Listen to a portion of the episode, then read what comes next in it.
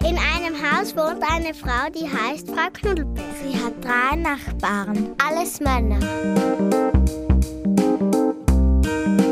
Der erste Nachbar heißt Herr Amsterdam. Er ist von Beruf Fußballspieler. Der zweite Nachbar heißt Wurzelschnurzel und ist von Beruf Skifahrer. Der dritte hieß Nasrin After. Er war blind wie ein Maulwurf. Eines Tages stand Frau Knuddelbär in der Dusche. Da klingelt es an der Haustür.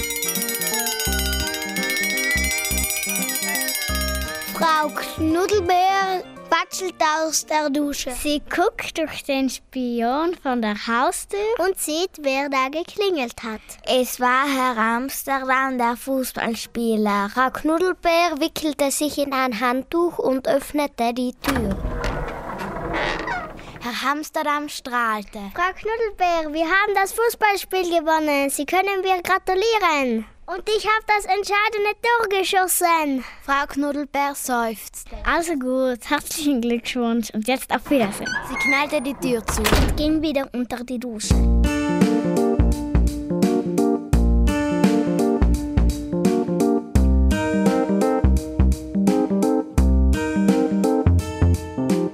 Fünf Minuten später klingelte es wieder.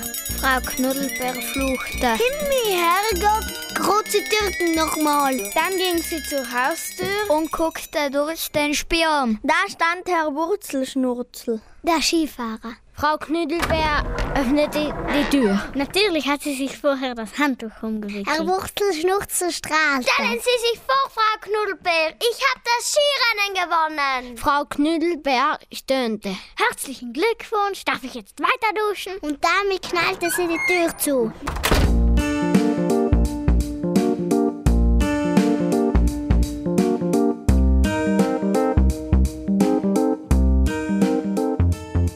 Kaum stand sie wieder unter der Dusche, klingelte es erneut. Frau Knuddelbär war kurz davor durchzudrehen. Sie watschelte wieder zur Haustür. und guckte durch den Spion. Das habe ich mir schon gedacht. Diesmal ist es der Nasrin. Der Arme ist blind wie ein Maulwurf.